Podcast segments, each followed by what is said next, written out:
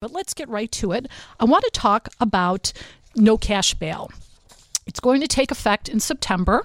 Uh, the Illinois Supreme Court this past week upheld the law, the portion of the law that uh, does away with cash bail. And I want to talk about what it really means, whether you like this idea or not like this idea. Keep your mind open about what it's really going to mean and is it really going to affect uh, the city and the state as much as it's being made to to sound like it's going to affect us.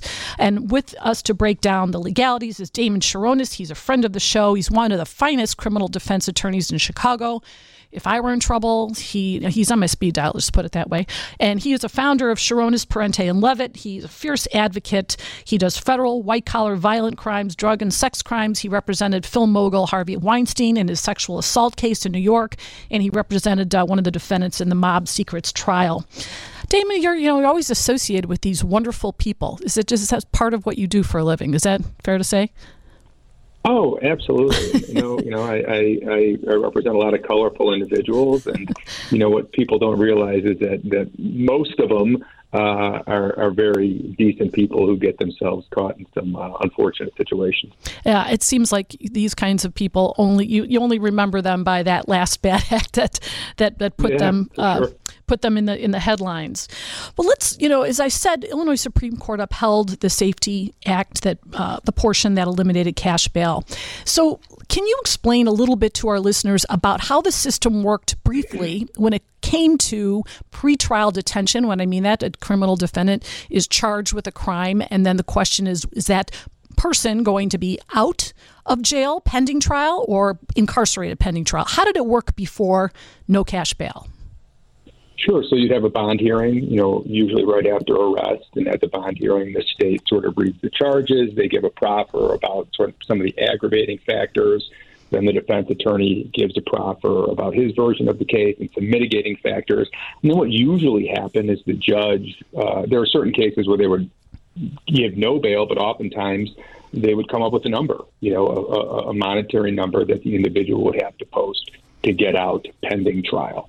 So, a lot of people seem to think that the setting of bail is sort of punitive in that, hey, you know what, you are alleged to have done something really bad. We're going to give you a large amount of money that you have to come up with. But that's not the purpose of bail, right? No, I mean the, the, purpose of bail. You know, you're looking at two things as a judge. You're looking at you know protecting the community while the individual is out on bond. So you have to look at whether there's a danger to commu- the community. And the other thing is you have to sort of try to assure as best you can that the individual is going to appear in court and face the charges. And I think that the money aspect really goes to sort of the second prong, whether somebody's going to be a flight risk or not, because you know, they have some skin in the game, and sometimes family members post the money, and that whether or not that actually worked, whether or not it actually was sort of the moral hook and the financial hook to get people back to court, I think that was the idea behind it. And there were plenty of poor people who were charged with less lesser crimes, property crimes, nonviolent crimes who couldn't get out because they didn't have five hundred dollars, and there there were people who were accused of murder whose family members or maybe gang members had money and were able to get out, right? Sure, and that was the big problem. I mean, I, I, I, remember, maybe not in my cases, but you're right. People would be arrested for retail theft at Walgreens for stealing, you know, a carton of cigarettes or whatever, and they'd be in jail for a year because they couldn't post five hundred dollars. I mean, that's insane. Uh, you know, that that's not you know fair in any in any system. But you're right. The flip side is true. Then there are individuals charged with significant crimes who could come up with the money. So there's this this thought that everybody should sort of have a fair shot at bail. And I think that was one of the, the reasons they sort of pushed this, uh, you know, through the through the legislation. Um, you know whether it's going to work or not, I don't know. I've got some some some thoughts on it though. Yeah, let's uh, let's regroup. Let's, let's take a break now. And when we come back, I'm going to talk about this. And I also want to talk about the Donald Trump target letter that he received. There was an announcement that he received a target letter in the case involving the January 6th Capitol issue. And I want to delve a little bit deeper into what does it really mean and what can we expect in the upcoming weeks. You're listening to WGN. I'm talking to Damon Cheronis, and I'm Karen Conti. We'll be back in a minute. Anyway, we're gonna we're gonna talk about Donald Trump in a little bit, but let's finish up on cash bail. And Damon Cheronis, thank you for joining me. I hope you like that musical interlude. Um, founder of Cheronis. That was Tony Bennett, was it? that was actually, you know, it should have been. I would like his version of that with Lady Gaga, maybe. Um, founder of Cheronis, Parente, and Levitt, uh, Damon is one of the best criminal defense attorneys in the in the state and in the country. He goes all over and represents people all over the place. Let's talk. We talked about how the system worked before cash bail was eliminated, but how do you envision this working, Damon? Like, because you're in there in the trenches, you're in these prisons, you're in the jails, you know, the holding places, you're in the courts on these bond hearings. Tell me how you think this is going to play out. So I think you know the, the, the real place to look is federal court because federal court has a very similar sort of uh, set in, in how they set bail. So we're going to have detention hearings now, and detention hearings are more fulsome hearings. It's not just going to be like a two minute you know quick recitation of what happened. You know, you're going to have uh, stronger arguments by the defense, and the prosecution is going to have to seek detention, and then the judge is going to have to determine whether there are any conditions that can be set to sort of protect the community or to have somebody come back to court. And I think what's going to happen truly is that a lot of judges who would otherwise give a cash bond to maybe a violent crime are just going to be detaining more individuals on more serious cases. So this idea that the uh, you know elimination of cash bond is going to let you know, alleged violent criminals on the street pending trial. I don't think that's going to happen. I think there is going to be the opposite effect. You know, I am not in the trenches. I, I used to do this kind of work to some extent, and I came to the same conclusion because if cash bail is not available, and and the judge says, well, you know, maybe an ankle bracelet or boundary, mon- you know, boundary uh, limits is, are not going to be followed, the judge is going to err on the side of keeping the community safe. I would think. You know, most judges are, you know, they're elected, and not to say that that's what they base their their rulings on, but they don't want somebody who they have let out commit another crime. And I, I, I think this might have the opposite effect of what people are thinking.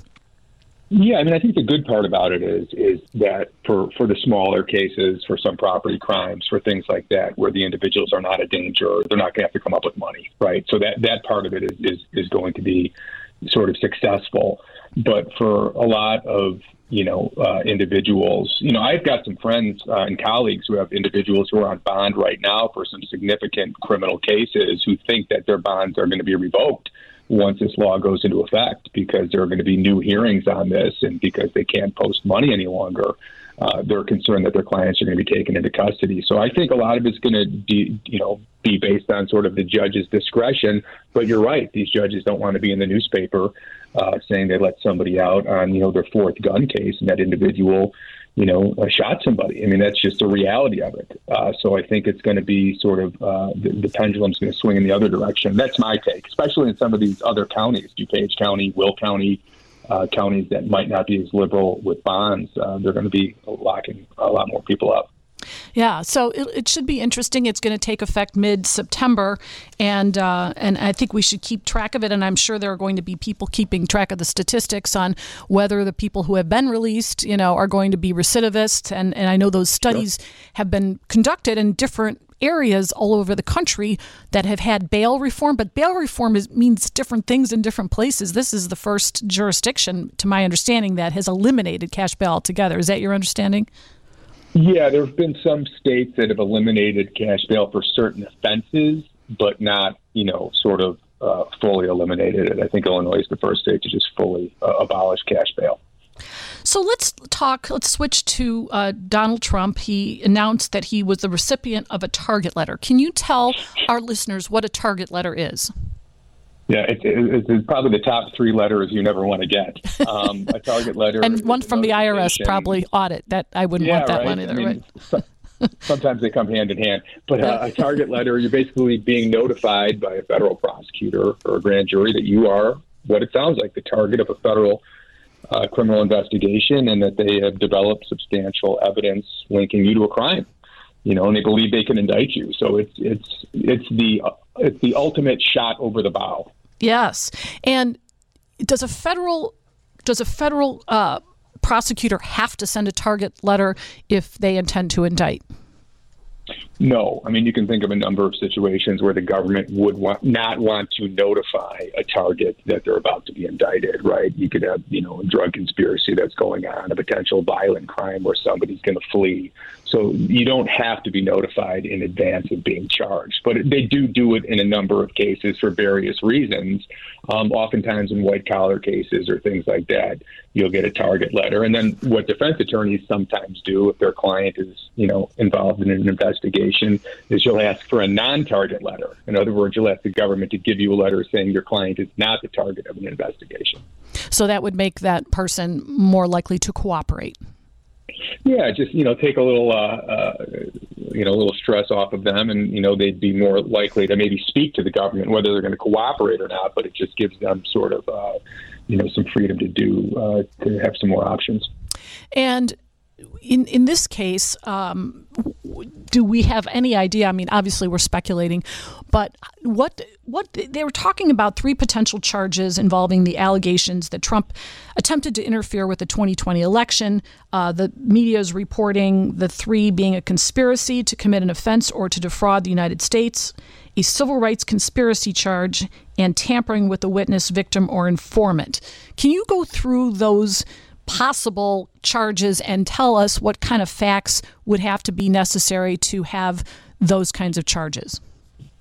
Sure. I think, you know, the government, the prosecutors sort of work, I don't want to say backwards necessarily, but they have all of these facts really surrounding January 6th, the, the alleged insurrection, the voter uh, tampering, and then they go to their, you know, federal prosecution handbook and they figure out what statutes fit within that. And of course, a conspiracy uh, is you know the, the favorite charge of a prosecutor because you have to prove a criminal agreement, right? And in this case, you know they are they have a number of ways they could do it. You know, the conspiracy was to maybe pressure state officials uh, to send fake electors and, and, you know, all of that stuff. So, you know, everything that's involved in that, if they can prove a criminal agreement, that's, that's one element uh, or that's one charge they can bring. The civil rights conspiracy one is actually the most interesting one, I think, because you know that law goes back to you know Reconstruction era when you know uh, African American voters were being you know threatened and intimidated, and it really surrounds the idea that every voter has the right to have their vote honestly counted, and that is you know sort of I think, a safer uh, position the government's taking than charging him with insurrection. You know, here they can say he conspired to deprive their voters in a number of ways. You know, and they've been they've been talked about and, and, and we've read about them, but you know the the issues regarding Michigan and false certifications in Georgia. I mean, there's all of these alleged uh, ways that that Trump tried to flip votes and do these things. And if they can show that these were done with the purpose of sort of disenfranchising, uh, you know, voters' votes, uh, legitimate votes, then you know that that's going to be probably one of the stronger and most interesting charges because it brings into play all of the alleged conduct surrounding sort of January 6th and all of these other things that went on in the weeks after that. And the third one, tampering with a witness, victim, or informant. What what might that be about? No, that that might be sort of the way the statute is written, but there are other, you know, it, it doesn't mean he was necessarily tampering with somebody. You know, they could they could bring it for his efforts to try to prevent Pence from certifying, you know, Biden's election. That's one thing they could do. There can be evidence that he was trying to obstruct or influence individuals throughout the election process. So, you know, they didn't really spell that out, and that's more of, I don't want to say a catch all, but it's him again trying to sort of obstruct uh, an official proceeding or the election from being fairly counted. So a lot of these are sort of they go together. You know, they're not all necessarily independent; they're separate charges, but they all sort of come from that that same you know history of facts. So, what's interesting to me is that, you know, we've had all these 500 or so defendants prosecuted for Capitol riots and, and all of that. But none of these, unless I'm missing something, none of these three uh, potential crimes involve him doing something to stoke that behavior. Is that, does that what you understand? Well, I think that you know it depends on you know what what they're talking about in the 241 violation, right? The civil rights conspiracy charge. I mean, that can you can bring into play a lot of you know a lot of conduct there, and some of that might start with you know the alleged insurrection and some of the things he said and his beginning to attempt to try to sort of corrupt the vote and and that might be the start of it. So they would have the benefit of being able to get into that portion of the story um, without charging an actual insurrection, which you know there's not a lot of history of that, and there's not a lot of precedent. I think this is a much safer charge, and this carries a potential 10-year sentence. So the January 6th insurrection, uh, alleged insurrection, you know, that will be part of any case against Donald Trump, just because it isn't charged you know, officially as an insurrection. Doesn't mean we're not going to hear that story at the trial. One final question before I have to let you go. Do you think others will be charged with him in the same case, or do you think this is going to be um, a charge just against him? You know, I, I don't know. I mean, I think that you never know. There can be unindicted co-conspirators. I mean, obviously they've interviewed a million people. Um, you know, they may be giving certain individuals immunity. Um, you know, I don't want to say any names specifically, but I think we all know some of the individuals who may be charged with them. Some of them have, you know, been threatened to have been charged for some time now. So I would not be surprised if there were additional co-conspirators charged, or the government might say, "Look, we just want to focus on him." Uh, and, and have him be the only named defendant, which is a which is sometimes you know uh, an easier case. Yeah. Take. Damon yeah. Cheronis, I'm going to have to say goodbye. A founder of Cheronis Parente and Levitt. How do we get in touch with you quickly? Uh, you can just, you know, my website, CheronisLaw.com. Uh, it's got links to, you know, our cases, our, uh, you know, my number, and that's probably the best way to get a hold of me. Thank you, Damon. Take care, and thank you for joining us on a Sunday. We'll be back in a minute.